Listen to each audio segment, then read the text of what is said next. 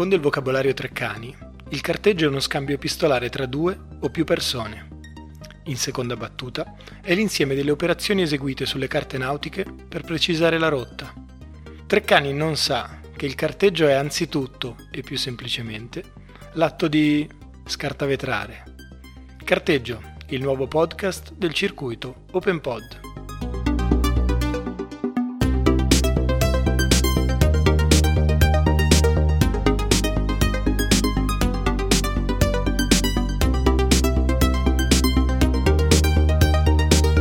Questa terza puntata dello speciale di carteggio dedicato alla pubblicazione del volume Domani Urbani, curato da me e Giulio Del Rico per i tipi di agenzia X, abbiamo come ospite Dino Taddei.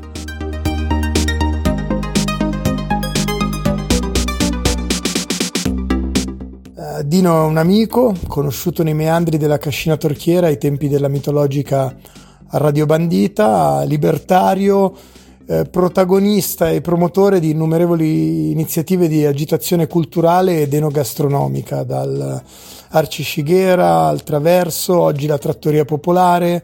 Con lui abbiamo provato a rievocare un, un gioco, un dispositivo ludico per fare e raccontare la rivoluzione, andando oltre le facili formulette, come lui dice eh, nel suo intervento, che è stato registrato eh, nello scorso mese di novembre presso appunto la cascina autogestita Torchiera senza acqua.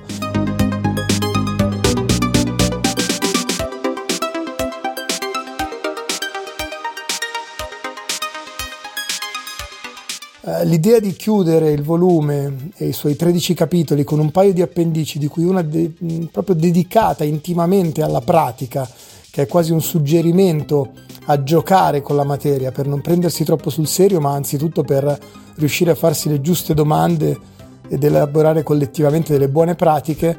Insomma, è un po' il cuore dell'intervento che non poteva che essere posto a conclusione del testo, come un immediato rilancio a trasformare l'oggetto libro attraverso, certo, le presentazioni, ma anzitutto la performance del gioco anche in qualcosa insomma, che può procedere in maniera assolutamente indipendente dalla dimensione autoriale degli altri contributi. Su questo mi taccio, vi auguro un buon ascolto col nostro Dino Taddei in Cascina Torchiera. Allora, a proposito di generazione a generazione, invece il mio contributo è strano che parli io che sono l'intervistato. Non sono ancora morto, forse per questo che mi dai l'onore di parlare di me stesso. Mi ha intervistato Abo e su un gioco, un gioco che stranamente gli è ricomparso alla memoria. Io ho dimenticato, ma per colpa alcolica, molte cose, compreso questo giochetto che facevamo. Ovvero, stiamo parlando dell'inizio degli anni 90.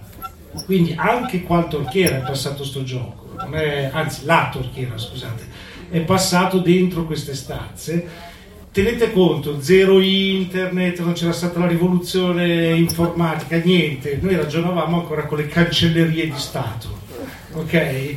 Cosa pensa la Prussia? queste cose, quanta è la produzione d'acciaio? Queste cose, eh, certo.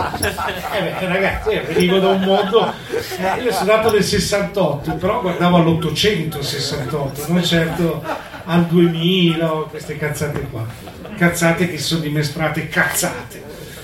Perché guardavo Spazio 1999 come voi e dovevamo essere già su Alfa Centauri, non è andata proprio così.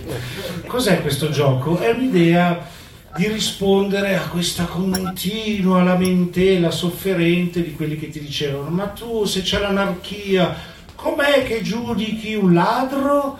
Com'è che risolvi la questione delle autostrade? Com'è? Allora, certo, le formulette le avevamo tutti, cioè le formulette prese dai libri, da Malatesta, dai nostri sacri e indistruttibili pensatori, quindi no, non ci sarà più il furto che è la causa numero uno eh, dei processi perché non ci sarà più la proprietà privata, gli omicidi, beh forse c'è quello passionale, ma lì parliamo di medicina non parliamo più di crimine, quindi avevamo delle risposte, ma ovviamente non ci davano la vera risposta, cioè pensare a un'anarchia nel presente, con, parlando tra compagni, quindi non con la necessità di rispondere per forza con la formuletta, di analizzare come fosse possibile nel 1990 un'anarchia in una realtà. Qua non siamo spazi urbani, ma siamo diciamo una forma di città-stato, di isola-stato, che è l'Elba.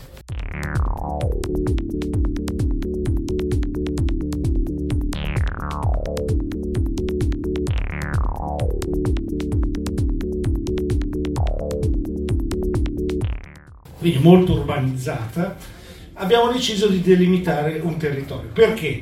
Perché l'anarchismo, voi sapete, è pieno di martiri nostri, di grandi esperienze, come la Spagna del 36, la Comune di Parigi, Kronstadt, ma sono finite tutti nel sangue non è che abbiamo vinto, abbiamo perso, cioè dobbiamo ricordare questo piccolo, è colpa degli altri, certo, però nessuno sa come sarebbe evoluta la faccenda, insomma. A me interessava invece partire da un'anarchia vincente, l'idea che l'anarchia per strani giochi delle cancellerie avesse preso, diciamo una parola anti-anarchica, il potere in un'isola delimitata con la popolazione reale, 30.000 persone, 7 comuni, un'economia turistica, quindi prendendo i dati reali dell'isola d'Elba, non uh, fantasiosi, e pensare come poteva essere gestito uh, una forma di città-stato in modo indipendente senza l'incubo dell'invasione italiana,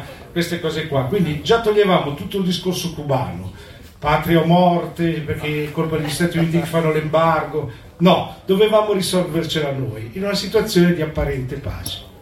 Parliamoci chiaro, quasi sempre la soluzione tra compagni era il Cile.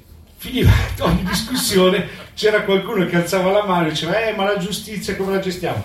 Ci pensa una squadretta che di notte va a prendere le persone e le fa sparire. I carri armati, seconda gestione, del... perché noi immaginavamo comunque una società anarchica dove ovviamente non poteva essere fatta a maggioranza anarchica, ma dove gli anarchici fossero una forza minoritaria agente verso una società libertaria. Quindi tu devi gestire il dissenso dentro o comunque scelte diverse. E questo era un punto delicato perché ci spingeva a riflettere sull'uso della violenza e della repressione, cose assolutamente che potevamo raccontarci in una stanza chiusa tra di noi. Non avremmo mai accettato il Cile, però di fatto ragionavamo anche su come si fa a convincere eh, uno che ha un piccolo orto a metterlo in collettività dicendo questo era del mio babbo e io voglio farmi il mio olio e così via. Questo è il problema, sì, si discute, ma poi qualcuno alzava la mano lo portiamo via di notte. finiva quasi sempre così. Per fortuna non finiva sempre così.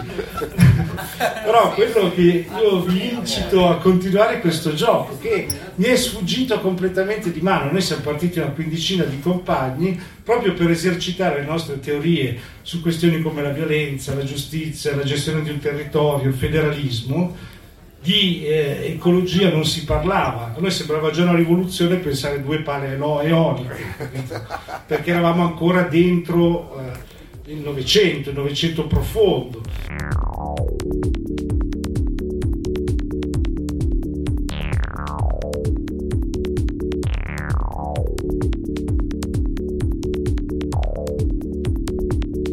La cosa interessante è continuamente esercitarci su pensare sul presente.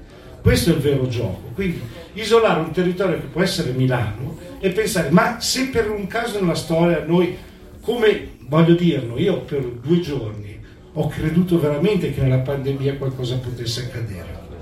Lo, lo dico, ci cioè ha detto qua c'è il tracollo delle istituzioni. Se vi ricordate, la prima settimana, per due settimane, c'è stato il vuoto istituzionale.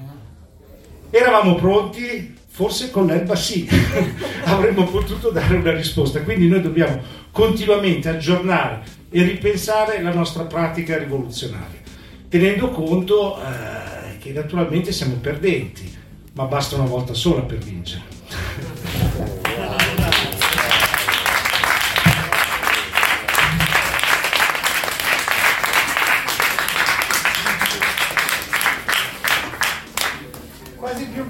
pezzo scritto. È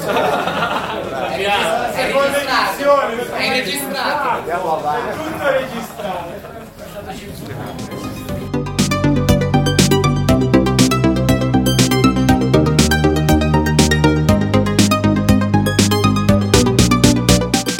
Potete trovare carteggio e un po' di altre cose sul sito internet amonte.noblogs.org.